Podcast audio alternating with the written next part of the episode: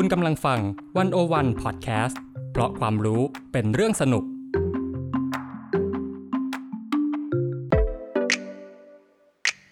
One O One In Focus เจาะไฮไลท์เด่น เศรษฐกิจสังคมการเมืองทั้งไทยและเทศ โดยกองบรรณาธิการ The One O One dot world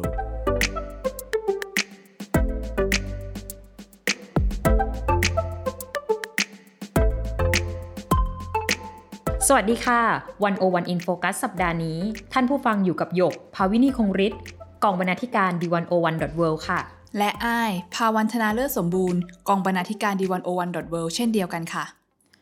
คุณผู้ฟังคะ ผ่านมาแล้วหนึ่งเดือนเต็มนะคะ กับการออกมาต่อสู้ของกลุ่มเยาวชนสายบวก ณบริเวณพื้นที่สามเหลี่ยมดินแดง โอ้ซึ่งวันนี้ได้รับฉายาให้เป็นสมรภูมิดินแดงไปแล้ว หลังจากกลายเป็นพื้นที่ประทะ ระหว่างเจ้าหน้าที่ตำรวจชุดควบคุมฝูงชนหรือขอฟอ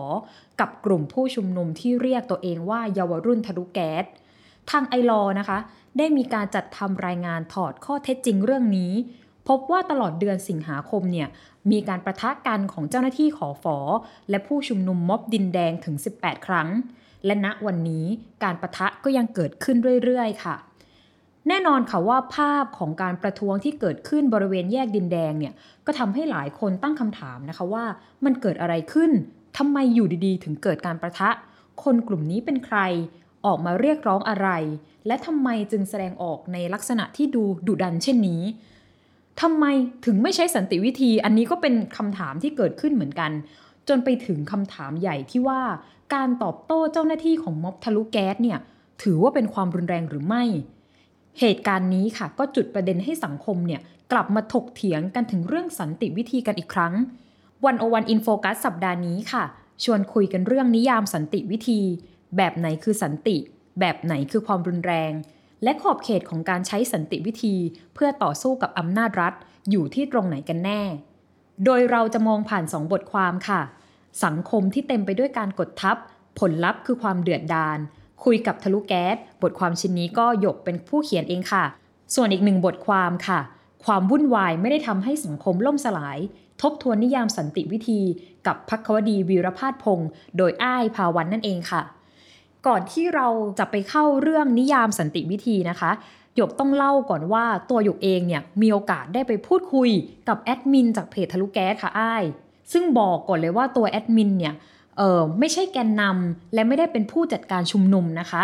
แต่ว่าเขาเนี่ยเพียงแค่เปิดเพจ เพื่อเป็นกระบอกเสียงให้กับกลุ่มทะลุแก๊ส และสื่อสารเรื่องราวที่เกิดขึ้นในม็อบดินแดง ให้ประชาชนได้รับทราบ แต่ก็ต้องยอมรับว่าตัวแอดมินเนี่ยก็ใกล้ชิดกับผู้ชุมนุมเหมือนกันเพราะว่าทางผู้ชุมนุมเนี่ยก็จะมีคนส่งข่าวมาให้เขาเรื่อยๆ ว่า วันนี้เกิดอะไรขึ้น หรืออยากจะสื่อสารเรื่องไหน ด้วยเหตุนี้ค่ะ หยกเนี่ยก็เลยชวนแอดมินมาพูดคุยว่าเขาเห็นอะไรและเขามองสถานการณ์ที่เกิดขึ้นต่างๆ เนี่ยอย่างไร เอ พอหยกบอกว่าเขาเป็นคนที่จัดตั้งเพจขึ้นมาโดยที่ตัวเองไม่ได้เป็นแกนนำเขามีการรวมตัวกันยังไงหรือว่ามีแนวทางในการจัดตั้งยังไงคะหยก สำหรับลักษณะของม็อบทะลุแก๊สนะคะอ้าย หลายคนคงจะเคยสงสัยว่า เออ เหมือนที่อ้ายถามเลยเขาเกิดการรวมตัวกันได้ยังไงทำไมถึงมากันได้ทุกคืน เออ แล้วประเด็นที่โดนหนักก็คือว่าเขาจัดตั้งหรือเปล่า อืมคำถามนี้ก็คือสิ่งที่ทุกคนสงสัยกันใช่ไหมคะ แอดมินก็เล่าให้ฟังค่ะว่าม็อบทะลุแก๊สเนี่ยไม่ได้เกิดจากการจัดตั้ง หรือการรวมกลุ่มกันร้อยเปอร์เซ็นอะไรขนาดนั้น ผู้ชุมนุมเนี่ยทุกคนต่างคนต่างมา แต่ว่าอาจจะมายึดใช้พื้นที่หนึ่งเพื่อมารวมกลุ่มกันเป็นกลุ่มย่อยๆ ก่อนค่ะ พอรวมกันเป็นกลุ่มย่อยๆ ได้แล้วเนี่ยก็จะค่อยๆ ขับรถไปที่บริเวณแยกดินแดง ซึ่ง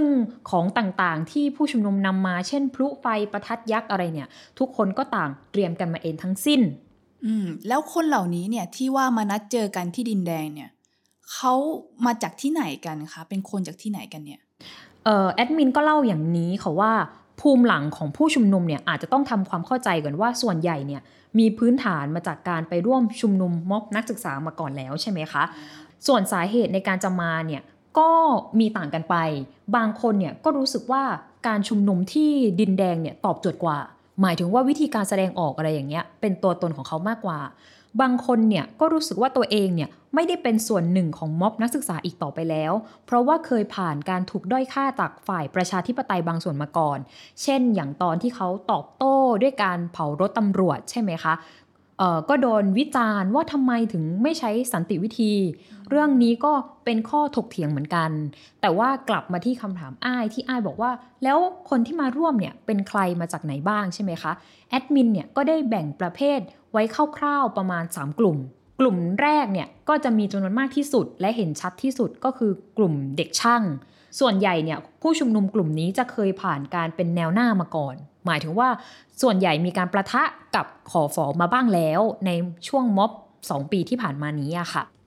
โดยเหตุผลที่ออกมาเนี่ยส่วนใหญ่ก็เพราะว่าทนไม่ไหวที่เห็นเพื่อนๆร่วมอุดมการเนี่ยถูกสลายทั้งๆที่มาแบบสันติ อืมเรื่องนี้ก็เป็นแรงผลักดันที่ทำให้เขาออกมา ส่วนอีก 2 กลุ่มที่เหลือใช่ไหมคะ ก็คือ 1. ผู้ชุมนุมอิสระ อันนี้ก็คือไม่ได้มีสังกัด ใครใครที่อยากจะมาอะก็มาร่วมได้ และกลุ่มสุดท้ายเนี่ยก็จะเป็นกลุ่มที่แค่มาเอาสนุกอืมสำหรับตัวแอดมินเนี่ยเขากังวลกลุ่มนี้ที่สุด เพราะเขามองว่าเอ่อการมาร่วมแบบไม่ได้รู้เป้าหมายอะไรอย่างเงี้ยมันอาจจะทำให้ความชอบธรรมของกลุ่มทะลุแก๊สเนี่ย โดนทำลายหรือเปล่าอืมอ่าแอดมินเขาก็กังวลในเรื่องนี้เหมือนกัน แต่เขาเองก็เชื่อนะคะว่าม็อบอะมันมีพลวัตหมายถึงว่าถ้ามีคนใดคนหนึ่งเนี่ยแหลมหรือบ้าบิ่นเกินไป ท้ายที่สุดก็จะมีคนเข้าไปตักเตือนกันอ่าซึ่งแอดแอดมินก็บอกนะคะว่าในม็อบเนี่ยมีการตักเตือนกันเอง ระหว่างรุ่นพี่รุ่นน้องเสมออืมอืมอืมอืมทีนี้เนี่ยสันติวิธีของทะลุแก๊สหรือวิธีการที่ทะลุแก๊สทำเนี่ยมันก็มีการโต้เถียงกันนะคะ ไม่ทราบว่าฝั่งแอดมินเนี่ยเขามองวิธีการของตัวเองว่ามันเป็นยังไงบ้างคะหยกสำหรับเรื่องนี้นะคะแอดมินตอบชัดค่ะอ้ายว่าม็อบทะลุแก๊สเนี่ยสนับสนุนแนวทางสันติวิธี แต่ไม่ใช่สันติวิธีเชิงอหิงสา แต่เป็นแนวทางสันติวิธีเชิงตอบโต้ คือการไม่มุ่งเน้นที่จะเอาชีวิตใคร ทำเพียงแค่ทำลายทรัพย์สินของรัฐเท่านั้นอืมอืมอืมส่วนประเด็นที่หลายคนหรือสังคมตั้งคำถามอย่างเรื่องอาวุธอย่างนี้อ่าใช่ไหมใช่คะเลยค่ะเอออันนี้ก็เป็นประเด็นที่ต้องถามแอดมินหยกก็ถามแอดมินไปตรงๆนะคะว่านอกจากพลุไฟประทัดยักษ์ หรือหนังสติ๊กกับลูกแก้วเนี่ย เรื่องอาวุธเนี่ยมันมีอย่างอื่นอีกไหมจริงค่ะเออแอดมินก็ตอบตรงค่ะแอดมินก็ตอบว่าก็ต้องยอมรับว่าผู้ชุมนุมบางคนน่ะก็พก ปืนไทยประดิษฐ์มาจริงๆอืมอืมแต่เขาก็ยอมรับว่าคือต้องเข้าใจว่าสำหรับกลุ่มที่มาชุมนุมที่ทะลุแก๊สอย่างเงี้ย การหาอาวุธพวกนี้ไม่ใช่เรื่องยากนะคะ หมายถึงว่าเขามีอยู่ในชีวิตประจำวันอยู่แล้ว ตัวแอดมินเองก็เลยถามผู้ชุมนุมเลย ว่าถ้ามีขนาดนี้ทำไมยังไม่ใช้ ตัวผู้ชุมนุมก็ตอบกลับมาอย่างน่าสนใจค่ะ เขาบอกว่าที่ยังไม่ใช้เนี่ยก็เพราะว่าไม่ได้กะเอาถึงตาย คือ ทุกคนเองก็ยังมองเจ้าหน้าที่ขอฟอเนี่ยเป็นมนุษย์อยู่เหมือนกัน อืมอืมอืมซึ่งก็ต้องยอมรับว่าเรื่องที่เราพูดพูดกันน่ะเนี่ยค่ะ โดยเฉพาะแนวทางการต่อสู้เชิงตอบโต้ของทะลุแก๊สเนี่ยก็เป็นข้อถกเถียงใหญ่ ว่าการปาประทัดเอ่ยการปาพลุไฟเอ่ยหรือการเผารถตำรวจเอ่ยอย่างเงี้ย มันยังนับว่าเป็นการต่อสู้แนวทางสันติวิธีได้อีกไหมค่ะ อืมซึ่งเรื่องนี้เนี่ย หยกก็คิดว่าต้องส่งไม้ต่อให้อ้ายแล้ว เพราะว่าอ้ายนะคะ ทุกคุณผู้ฟังมีโอกาสได้ไปคุยกับพี่พักควดีวีรพาสพงศ์นักแปลและนักวิชาการอิสระ พี่พักเนี่ยเป็นคนที่ศึกษาการต่อสู้ด้วยสันติวิธีของขบวนการภาคประชาชนมาโดยตลอดอืมและก็เป็นผู้ติดตามด้วยเนาะใช่เอค่ะอพี่ใช่พักก็เป็นผู้ติดตามสถานการณ์นี้อย่างใกล้ชิดสำหรับประเด็นนี้เนี่ยพี่พักมีความเห็นอะไรยังไงบ้างไหมคะอ้าย ก่อนอื่นเลยเนี่ยอยากจะชวนคุณผู้ฟังเนี่ยมาฟังถึงความเห็นเกี่ยวกับปัญหาของสันติวิธีในไทยในแบบฉบับของพี่พักกันก่อนอืมอ่าว่าทำไมสันติวิธีแบบทะลุแก๊สเนี่ยถึงอาจจะยังไม่เป็นที่ยอมรับกันนัก อย่างแรกเลยค่ะ พี่พักเนี่ยเขาบอกว่าเดิมสังคมไทยเนี่ยเรานิยามสันติวิธีควบคู่ไปกับแนวคิดทางศาสนา คนที่เป็นนักสันติวิธีส่วนใหญ่เนี่ยมักจะเป็นนักศาสนาหรือว่านับถือศาสนาอย่างเข้มข้น เวลาเขานิยามสันติวิธีเนี่ยเขาก็เลยนิยามในแง่ที่มันเป็นเป้าหมาย แล้วก็อุดมการณ์ที่ผูกกับศาสนาด้วย แต่ในความเป็นจริงแล้วเนี่ยถ้าเกิดเรามองการต่อสู้ การประท้วงกับอำนาจรัฐทั่วโลกเนี่ยนะคะ สันติวิธีเนี่ยเป็นแค่วิธีการอย่างหนึ่ง ที่จะนำไปสู่การบรรลุเป้าหมายเท่านั้น ซึ่งวิธีการเหล่านี้เนี่ย เกิดจากการปฏิบัติในโลกของความเป็นจริง ในโลกความเป็นจริงเนี่ยมันมีตัวแปรมากมายที่เราเนี่ยควบคุมไม่ได้ ฉะนั้นเนี่ยวิธีการมันจึงลื่นไหลไปตามสถานการณ์มาก ๆ เลยขยกอืมการนิยามสันติวิธีของแต่ละที่เนี่ยมันจึงแตกต่างไปจากคำนิยามของนักวิชาการทั่ว ๆ ไปเลยก็อาจจะเป็นไปได้อืมทีนี้เนี่ยพี่พักเขาบอกว่าสันติวิธีเนี่ย มันเป็นเครื่องมือของคนที่อ่อนแอในการต่อสู้กับรัฐนะคะ โดยทั่วไปเนี่ยนักสันติวิธีเน้นย้ำว่าไม่ใช่สายนักวิชาการนะ เป็นนักสันติวิธีสายปฏิบัติ จึงพยายามนิยามให้กว้างที่สุด เพื่อที่จะเพิ่มอำนาจให้คนอ่อนแอ เบื้องต้นเนี่ยในทั่วโลกเนี่ยเขานิยามว่าสันติวิธีคือเป็นวิธีการที่ไม่ทำร้ายร่างกายสิ่งมีชีวิต นั่นหมายความว่าไม่ว่าจะเป็นมนุษย์หรือสัตว์เนี่ยเราก็จะไม่ทำร้ายมันเนาะ แล้วก็ไม่ทำลายทรัพย์สินของคนที่ไม่เกี่ยวข้อง ไม่ใช่คู่กรณีของเราด้วย ทีนี้เนี่ยถ้าเกิดผู้ประท้วงเนี่ยเขาบอกว่าจะชุมนุมโดยสันติ แต่เราเห็นภาพความโกรธเกรี้ยว แล้วลุกขึ้นมาตอบโต้เมื่อมีการประทะกับเจ้าหน้าที่รัฐเนี่ยก็ต้องขอบอกว่ามันเป็นเรื่องปกติของการต่อสู้มากๆเลยนะคะ ปัญหาของเราเนี่ยคือบางครั้งสังคมไทยเนี่ยเข้าใจว่าสันติวิธีต้องไม่ตอบโต้อะไรเลย เหมือนสันติวิธีอหิงสาหรือว่าการทำสัตยาเคราะห์แบบของคานที ทั้งที่สันติวิธีของคานทีที่เหมือนมีการอยู่เฉยๆให้เขาเอาของมาทุบตีไม่ตอบโต้อะไรเนี่ย มันสามารถทำได้แค่ในอินเดียเท่านั้นนะคะ เพราะว่าบริบทสังคมของเขาเนี่ยมีชนชั้นวรรณะ มีการถูกกระทำมาเนิ่นนาน จนทำให้ผู้ถูกกระทำเนี่ยเกิดเป็นความอดทน แล้วก็ใช้การยอมถูกกระทำเนี่ยแหละ เป็นเครื่องมือขับเคลื่อนในการต่อสู้ของเขาเอง ซึ่งในความเป็นจริงแล้วเนี่ยพี่พักก็บอกว่าวิธีแบบเนี้ยมันทำได้ยากในประเทศอื่นๆอืมเพราะคนส่วนใหญ่อะเวลาเผชิญกับความรุนแรง การประทะการถูกกระทำเนี่ยมันก็มีอารมณ์โกรธกันทั้งนั้นถูกต้องไหมคะอืม ถ้าสังคมของเราเนี่ยนิยามความรุนแรงแคบเกินไป บอกว่าผู้ชุมนุมไม่ควรตอบโต้อะไร เขาก็คงทำอะไรไม่ได้เลยเนาะเพราะว่าแล้วมันก็จะเป็นการลิดรอนอำนาจของคนอ่อนแอให้ไร้อำนาจยิ่งขึ้นไปอีก ฝ่ายที่มีอำนาจอยู่แล้วอย่างเช่นรัฐเนี่ยก็ยิ่งมีอำนาจเพิ่มขึ้นไปอีก เพราะไม่ว่าผู้ชุมนุมจะทำอะไรเนี่ย ตอบโต้อะไรไป แล้วก็ดูว่าจะเป็นฝ่ายผิดอยู่เสมอถูกต้องไหมคะอืมในแง่หนึ่งเนี่ย พี่พักเขาก็ยอมรับนะคะว่าการนิยามสันติวิธีมันก็อาจจะเป็นพื้นที่ที่เทาๆ พอสมควรแหละ พอทุกอย่างมันเป็นเรื่องของการปฏิบัติเนี่ยโลกนี้มันก็ไม่สามารถมีอะไรที่สามารถตีเส้นแบ่งได้อย่างชัดเจนเหมือนงานวิชาการที่ต้องยึดหลักการเหตุและผลเนาะสิ่งที่เราแล้วก็พี่พักอยากจะเรียกร้องไปสู่สังคมก็คือ อยากจะให้ประชาชนที่ลงไปปะทะเนี่ยแหละ มีโอกาสเป็นผู้นิยามสันติวิธีของตัวเอง เพราะว่าคนที่ลงไปประทะจะมีประสบการณ์ สัมผัสอารมณ์ความรู้สึกในตอนนั้น แล้วการที่มีคนลงไปปฏิบัติจริงเนี่ยมันจะทำให้สร้างพื้นที่ของสันติวิธีในไทยได้มากกว่าเดิมค่ะ ถ้าเราให้คนที่ลงไปปฏิบัติจริงเนี่ยเป็นผู้นิยาม จะสร้างพื้นที่ของสันติวิธีในไทยได้มากกว่าเดิมนะคะ ส่วนเรื่องของกลุ่มทะลุแก๊สเนี่ย พี่พักก็คิดว่าเป็นสิ่งที่ดีแล้ว ที่จะเปิดโอกาสให้พวกเขาได้นิยามสันติวิธีของตัวเอง แต่ทั้งนี้ทั้งนั้นเนี่ยสังคมแล้วก็ถกเถียงกันได้นะคะ ก็จับตามองได้ว่าการตอบโต้เนี่ยมันจะไปถึงระดับไหน แต่เท่าที่เห็นในช่วงหลายวันที่ผ่านมาเนี่ย พวกเขาก็ยังดูมีขอบเขตในการตอบโต้ที่ยังไม่เกินเลยอยู่เนาะอืมอยากชวนถามต่ออย่างนี้ค่ะอ้ายว่าแล้วมันจำเป็นไหมคะที่ว่า เออ ตัวผู้ชุมนุมเองเนี่ยก็ต้องฟังเสียงส่วนใหญ่ในสังคมด้วยหรือเปล่า ว่าเรื่องไหนยอมรับได้ เรื่องไหนยอมรับไม่ได้อ่าอันนี้ก็อาจจะเป็นส่วนหนึ่งของปฏิบัติการสันติวิธีเหมือนกันขยก แต่แง่หนึ่ง พี่พักก็ให้ความเห็นที่น่าสนใจเอาไว้อย่างนี้ค่ะ ว่านักปฏิบัติการสันติวิธีเนี่ยต้องเป็นผู้นำของสังคมในการผลักให้เกิดทัศนคติที่ต่างไปจากเดิมด้วยอืมหมายความว่า นักสันติวิธีเชิงปฏิบัติเนี่ยจะเป็นคนที่สั่งคลอนให้สังคมเกิดการคิดใหม่ แล้วบทท้าทายตั้งคำถามต่อสังคมทำให้คนสะดุดต่อความเชื่อเดิมๆ จนต้องลุกขึ้นมาถกเถียงว่าสิ่งไหนทำได้หรือไม่ได้ และเกิดการเปลี่ยนแปลงทางความคิด ยกตัวอย่างนะคะ สังคมไทยเนี่ยเป็นสังคมที่ค่อนข้างนิยมความเป็นระเบียบเรียบร้อยเนาะอืไม่จริงไม่นิยมอะไรที่มาท้าทายระเบียบ ไม่ชอบอะไรที่มันไม่สงบอะ่ะ แต่ในการต่อสู้เนี่ยมันก็มีการท้าทายเกิดขึ้นบ่อย พอเกิดบ่อย คนก็ชิน แล้วก็รู้สึกว่าบางครั้งการท้าทายระเบียบเนี่ย มันไม่ได้ทำให้สังคมล่มสลาย แต่ทำให้เสียงของคนที่กำลังต่อสู้อยู่เนี่ย มีคนได้ยินมากยิ่งขึ้น อย่างเช่น ไม่ว่าจะเป็นการสาดสี การสาดสีครั้งแรกเนี่ย เราก็มีการถกเถียงกันมากมาย ยอมรับไม่ได้ว่ามันเป็นสันติวิธีหรือเปล่าเนี่ย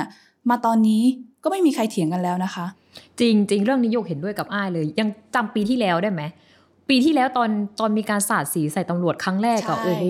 ตอนนั้นเรื่องใหญ่เลยนะเถียงกันไม่ว่าจะเป็นเป็นสันติวิธีหรือเปล่า เป็นศิลปะหรือเปล่าเนาะอืมซึ่งตอนเนี้ยการสาดสีเนี่ยก็เป็นสันติวิธีที่ยอมรับว่าทำได้อืมเนาะเหมือนกับตอนนี้ก็มีการเผารูปเผาหุ่น ก็ไม่ได้รู้สึกร้ายแรงขนาดนั้นอีกแล้ว เนี่ยแหละค่ะนี่คือการผลักพรมแดนของสันติวิธีออกไป หรือแม้กระทั่งคาร์ม็อบเองอืมจริง ๆ ในแง่หนึ่งเนี่ยเมื่อก่อนก็อาจจะมีคนบอกว่า ไม่ใช่สันติวิธี เพราะว่ามีการปิดถนนทำให้การจราจรติดขัดมีเสียงดังหนวกหูมาก แต่ทีนี้พอเกิดขึ้นบ่อยๆ คนมาร่วมชุมนุมบ่อย ๆ ก็เริ่มรู้สึกว่าเนี่ยคือการประท้วงแบบหนึ่งเป็นสิ่งที่ทำได้ในการต่อสู้นะคะอืมซึ่งปฏิบัติการของกลุ่มทะลุแก๊สหรือเยาวรุ่นทะลุแก๊สในตอนนี้เนี่ยก็ เหมือนเป็นปฏิบัติการหนึ่งที่กำลังผลักพรมแดน วิธีคิดของสันติวิธีออกไปให้กว้างขึ้นอีกเช่นกัน เขากำลังชวนให้สังคมคิดว่าวิธีการประท้วงแบบไหนทำได้หรือไม่ได้ ผิดหรือไม่ผิด ซึ่งในที่นี้เราอาจจะไม่ได้หมายถึงผิดในเชิงกฎหมายนะ แต่ว่าผิดหรือไม่ผิดในความคิดของคนในสังคม ถ้าเป็นเมื่อก่อน สังคมไทยอาจจะยอมรับสิ่งที่ผู้ชุมนุมบริเวณดินแดงทำไม่ได้เลย คงจะตำหนิว่าเป็นอันตรพานป่วนเมืองอะไรบ้าง แต่ในปัจจุบันเนี่ย เราก็อาจจะมีเห็นเสียงบางส่วนของขบวนการในภาคประชาธิปไตยว่าคนก็ยอมรับได้ว่ามันไม่ได้รุนแรงหรือร้ายแรงขนาดนั้นค่ะ อืมอืมเออสำหรับสำหรับเรื่องนี้หยกคิดว่าก็จริงจริงอย่างที่พี่พักได้พูดนะคะ เพราะว่า จากการแบบไปร่วมม็อบในช่วง2อสวันที่ผ่านมาอย่างเงี้ยช่วงต้นเดือนกันยาอย่างเงี้ยค่ะหยกก็มีโอกาสได้ไปใช่ไหมคะ ก็เห็นว่าฝ่ายประชาธิปไตยที่สนับสนุนวิธีสันติวิธีแบบอหิงสาเนี่ยก็มีการพูดเรื่องประเด็นม็อบดินแดงบนเวทีหลักเลยอ่าก็มีการพูดว่าเออเขามองประเด็นนี้ยังไง แล้วก็อยากให้อยากให้สังคมโดยรวมเข้าใจ ว่าทำไมม็อบดินแดงถึงออกมาเรียกร้องในลักษณะนี้อืมเราก็เห็น การเคลื่อนของประเด็นนี้เหมือนกันอย่างเงี้ยค่ะ ก็เรียกได้ว่าต่อให้มันก็มีคนที่ไม่ได้ลงไปร่วมชุมนุมดินแดงกับเขาเนาะแต่ก็ไม่ได้ปฏิเสธว่าไม่ใช่ขบวนการเดียวกัน แล้วก็สู้เพื่อจุดหมายเดียวกันค่ะ อืม อย่างนี้ค่ะอ้ายอืมสันติวิธีเชิงตอบโต้เนี่ยก็ดูจะเป็นการต่อสู้แบบหนึ่งของประชาชนแล้ว แต่คำถามสำคัญก็คือว่าแล้วเส้นของผู้ชุมนุมเนี่ยควรอยู่ตรงไหนอืมจุดไหนเลยที่แบบ ไม่อาจยอมรับได้ว่าการกระทำเนี่ยไม่ได้แล้วอ่าอันนี้แอดก็เอาไปถามพี่พักเหมือนกันค่ะ ก็มาดีเบตกันซิว่า เออ จุดไหนเนี่ยที่เราไม่สามารถยอมรับว่ามันเป็นสันติวิธีได้ ซึ่งพี่พักก็ได้ตอบว่าสิ่งที่รับไม่ได้มากที่สุด มันก็คือการที่ผู้ชุมนุมรุมทำร้ายเจ้าหน้าที่เนี่ยแหละ เอาปืนเนี่ยแหละไปยิงตำรวจเนาะอย่างที่หยกเล่าว่าเขาจริง ๆเขาก็หาพวกปืนไทยประดิษอืฐ์มได้ แต่ว่าถ้าเมื่อไหร่ก็ตามเนี่ยที่เขาเอาไปยิงตำรวจอันนี้ก็ถือว่าร้ายแรงรับไม่ได้แล้ว แต่เผารถตำรวจนี่ได้นะอืมโดยต้องเป็นการเผาที่ไม่มีตำรวจอยู่ข้างในด้วยนะคะอืมเพราะว่ารถตำรวจเนี่ยถูกพิจารณาว่านำมาใช้ก่อความรุนแรงกับผู้ชุมนุม ฉะนั้นเนี่ยผู้ชุมนุมสามารถป้องกันตัวด้วยการเผามันได้ อืมส่วนการปาพุเนี่ยเอ่อเข้าใจว่าคงจะไม่สามารถทำให้ตำรวจเนี่ยเจ็บตัวอะไรได้เท่าไหร่หรอก ส่วนเรื่องการปาหินมันก็อาจจะมีการบาดเจ็บขึ้นได้ แต่ที่ผ่านมาเนี่ยเราก็จะเห็นว่าฝั่งคอฟอเองเนี่ยก็มีการสวมเครื่องป้องกันที่เต็มยศแหละ ฉะนั้นเนี่ยเท่าที่ผ่านมาก็ไม่ได้เห็นการบาดเจ็บที่ร้ายแรงอะไรนะก็ จะมีอีกประเด็นหนึ่งที่ไอ้ายก็เอาไปถามเหมือนกันเรื่องการเผาอาคารสถานที่ราชการค่ะอืมเพราะว่าหยกรู้ไหมคะว่าในกัวเตมาลาเนี่ยล่าสุดเขาเกิดการประท้วง ทีนี้เนี่ยก็มีผู้ประท้วงบุกเข้าไปเผาบางส่วนของรัฐสภา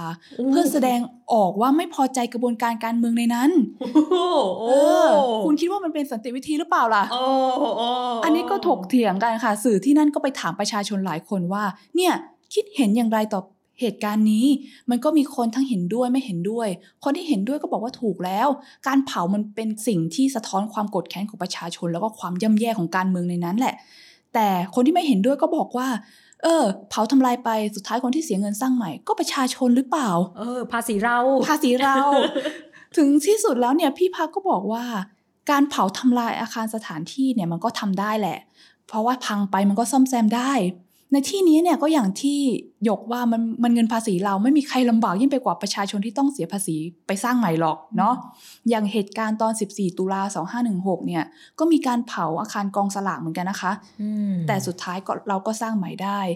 คำถามที่ที่พี่พักเนี่ยโยนกลับมาก็คือ การบริหารงานที่ล้มเหลวของรัฐบาลที่ทำให้ประชาชนต้องอดอยากยากแค้นเนี่ยสูญเสียชีวิตและทรัพย์สินเนี่ยมันน่าจะร้ายแรงกว่า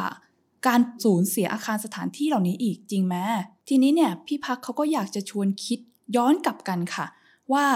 การบริหารงานที่ล้มเหลวของรัฐบาลเนี่ยที่ทำให้ประชาชนต้องอดอยากยากแค้นสูญเสียชีวิตและทรัพย์สิน มันมีใครบ้างล่ะ ที่สามารถกอบกู้ชีวิตเขากลับคืนมาให้เขา ให้ญาติให้คนรอบข้างของเขา ความสูญเสียพวกนี้เนี่ยไม่เหมือนอาคารสถานที่นะคะ เราเสียแล้วเสียเลยอืมอาคารเนี่ยเรายังสามารถสร้างออกมาใหม่ได้ อืม แต่ว่าถ้าเกิดจะถามว่าเราสนับสนุนไหม จะมีเหตุผลข้อเดียวที่เราไม่สนับสนุนให้เกิดการเผาอาคารหรือ สถานที่ราชการใหญ่ ๆ เป็นวงกว้าง เพราะว่ามันอาจจะส่งผลกระทบต่อคนอื่น ๆ อย่างเช่นมีคนติดอยู่ในอาคารแล้วได้รับผลกระทบโดยที่คนทำไม่ได้ตั้งใจ มีโอกาสบานปลายหากไฟเนี่ยลามไปติดอย่างอื่น เกิดการระเบิด หรือว่าทำให้บ้านเรือนประชาชนบริเวณใกล้เคียงเสียหาย มันเป็นความกังวลเรื่องผลกระทบที่อาจตามมามากกว่า ไม่ได้ห้ามเพราะว่ามันไม่ใช่สนติวิธีหรือว่ามันรุนแรงเกินเหตุอะไรทำนองนั้น ทีนี้เนี่ยอยากจะชวนคุณผู้ฟังเนี่ยมา ฟังพี่พักเขาประเมินเรื่องภาพรวมของกลุ่มเยาวรุ่นทะลุแก๊สแล้วก็ฝั่งทะลุแก๊สไว้หน่อย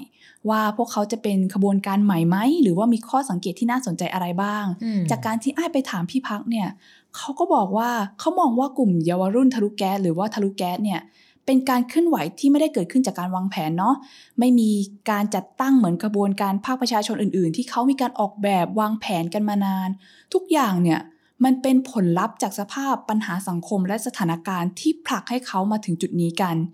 พวกเขาเนี่ยไม่มีแกนนำและภาวะไร้แกนนำเนี่ยก็อาจจะมีปัญหาเรื่องการควบคุมการเคลื่อนไหวอยู่บ้าง แต่สิ่งที่อยากจะชวนคิดไปไกลกว่านั้นก็คือ สาเหตุที่แท้จริงที่ทำให้ผู้ชุมนุม ซึ่งไม่มีแกนนำและเป็นเยาวชนจำนวนมากออกมาเคลื่อนไหวแบบนี้ มันเกิดขึ้นเพราะการบริหารงานที่ผิดพลาดของรัฐบาล ตอนนี้เนี่ยกลุ่มเยาวรุ่นทะลุแก๊สถือว่าเป็นภาพสะท้อนปัญหาสังคม ว่ามีเด็กจำนวนมาก ประสบปัญหาทางเศรษฐกิจอย่างรุนแรง พบความสูญเสียในครอบครัวจากโรคระบาด จนเกิดเป็นความโกรธแค้นต่อรัฐบาล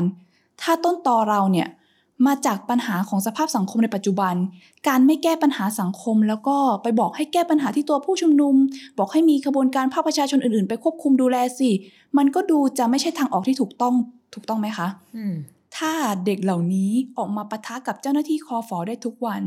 เพียงเพราะจะออกไปบ้านประยุทธ์อยากให้ประยุทธ์ลาออกคำถามคือทำไมประยุทธ์ไม่ออกมาคุย หรือส่งตัวแทนออกมาคุย ออกมารับฟังความเห็นของพวกเขา สิ่งที่เราทำได้ตอนนี้เนี่ยเราไม่ใช่แค่ การไปวิพากษ์วิจารณ์คนผู้ชุมนุมนะคะ บางทีมันอาจจะหมายถึงการร่วมกันกดดันให้ประยุทธ์ลงมาคุย หรือส่งตัวแทนมารับรู้ต่างหากอืม ใช่ อันนี้จริง โอ้ไม่ใช่แค่ม็อบนี้ป้าอ้าย ตั้งแต่ม็อบที่ผ่านมาเราก็ยังไม่เห็นการเปิดโต๊ะเวทีแบบเจรจาเลยเนาะอย่าว่าแต่การเจรจาเลยค่ะ สัญญาณของการรับฟังสักหน่อยก็ยังไม่มีเลย อืมอืมอืมอ่าอืมแล้วพี่พักเนี่ยเขามองในระยะยาวยังไงบ้างไหมสำหรับเรื่องนี้ อืม อันนี้ก็เป็นสิ่งที่น่าสนใจนะคะ ว่าถ้าเกิดเรามองไปไกลกว่า การปะทะความวุ่นวายที่เกิดขึ้นในบริเวณดินแดงเนี่ย พี่พักก็บอกว่าถ้าเกิดเรา มีคนที่เป็นนักจัดตั้งขบวนการทางสังคมลงไปทำงานกับกลุ่มเยาวรุ่นทะลุแก๊สเหล่านี้ได้เนี่ย บางทีเราอาจจะได้ขบวนการทางสังคมที่เข้มแข็งเพิ่มขึ้นก็ได้ เพราะเท่าที่สังเกตดู ถึงคนที่ไปร่วมชุมนุมของทะลุแก๊สเนี่ยจะอายุน้อย แล้วก็ไม่ได้ช่ำชองทฤษฎี หรือว่ามีความเป็นนักวิชาการอะไรมาก แต่เขามีจิตสำนึกทางการเมืองที่ชัดเจนนะคะ ที่ผ่านมาเนี่ยเยาวชนเหล่านี้เนี่ยปะทะกับคอฟอมาหลายวัน แต่เป้าหมายของพวกเขาก็ยังไม่เปลี่ยน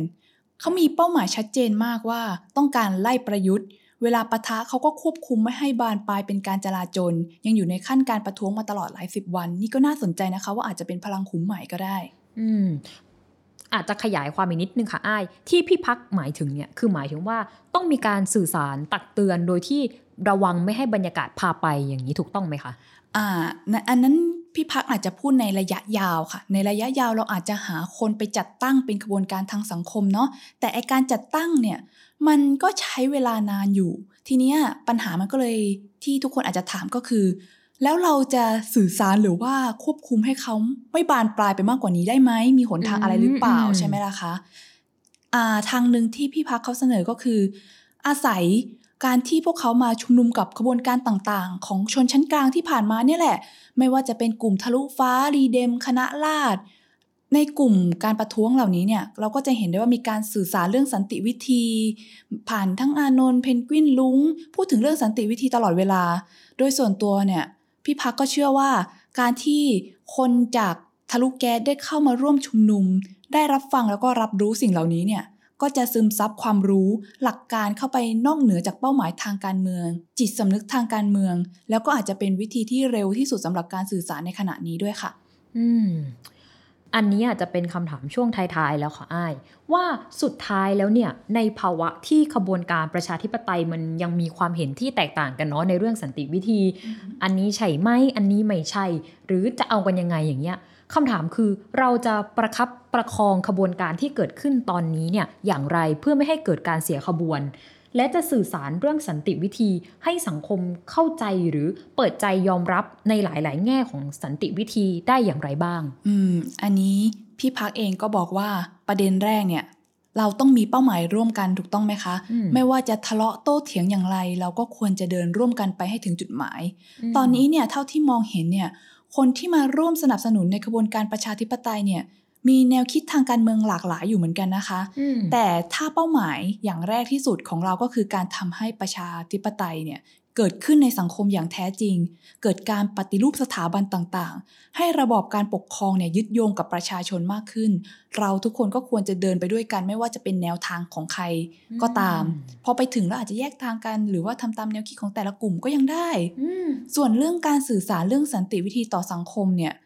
มองมองๆไป ก็คงจะไม่มีทางอื่นแล้วล่ะค่ะนอกจากต้องพูดคุยถกเถียงกันแบบนี้ไปเรื่อยๆ สิ่งที่อาจจะพอช่วยได้บ้างคือศึกษาตัวอย่างจากต่างประเทศมาเป็นบทเรียนเนาะจะได้เข้าใจว่าสันติวิธีของกลุ่มเยาวรุ่นทะลุแก๊สหรือทะลุแก๊สเนี่ยไม่ได้เป็นเรื่องแปลก บางแห่งเนี่ยดุเดือดกว่าเราซะด้วยซ้ำอย่างวิธีประท้วงในฝรั่งเศสเนี่ย สหภาพการรถไฟรถเมล์อะไรหยุดไม่ทำงาน คนฝรั่งเศสบางส่วนแม้ไม่พอใจแต่ก็รับได้ว่ามันคือการประท้วง มันคือการส่งเสียงของคนอ่อนแอไปให้ได้ยินเนาะอืมอืมสังคมไทยก็เช่นกันค่ะ ถ้าผ่านการต่อสู้จนถึงจุดหนึ่ง เราก็คงจะเข้าใจแล้วก็เปิดใจมากขึ้น คนไทยเนี่ยปกติเป็นคนที่นิยมเรื่องความเป็นระเบียบมากกว่าอย่างอื่นเนาะ เมื่อมีเหตุการณ์ความวุ่นวายเกิดขึ้น มันไม่แปลกหรอกค่ะที่จะมีคนวิตกกังวล แต่ถ้าเราสามารถผลักคนที่กังวลเรื่องระเบียบมากๆ เนี่ย ให้ไปอยู่ในจุดที่เขาสามารถเห็นว่า บางครั้งความวุ่นวายไม่ได้ทำให้สังคมล่มสลาย และมันสร้างผลลัพธ์ที่ดีกว่าเดิมได้ เขาก็อาจจะสะดุดหยุดย้อนกลับมาคิดใหม่ ว่าเรื่องแค่นี้ไม่เป็นไรหรอก และค่อยๆ คลายการยึดเกาะระเบียบที่เคยเป็นเสาหลักอันมั่นคงของจิตใจเขาไว้ ออกมามีความกล้ามากขึ้น ก้าวไปจากความเชื่อแบบเดิมๆ เข้าใจแล้วก็ยอมรับวิธีการใหม่ ๆ มากขึ้น ซึ่งระหว่างทางเนี่ย ทั้งเขาแล้วก็เราอาจจะผ่านการถกเถียงทะเลาะกันบ้างมันเป็นเรื่องปกติค่ะอืมแต่ว่าเราก็ไม่ควรจะทดท้อต่อการพยายามผลักคนให้หลุดออกจากความเคยชินเนาะขยายพรมแดนทางความคิดไปด้วยกันเรื่อยๆ จนรับรู้ทั่วกันว่าสังคมเนี่ยไม่ได้ล่มสลายเพราะขาดระเบียบหรอก และความปั่นป่วนเนี่ยไม่ใช่เรื่องร้ายแรงจนถึงขั้นต้องปฏิเสธไม่ให้มีการประท้วงเกิดขึ้น อืมจริงค่ะ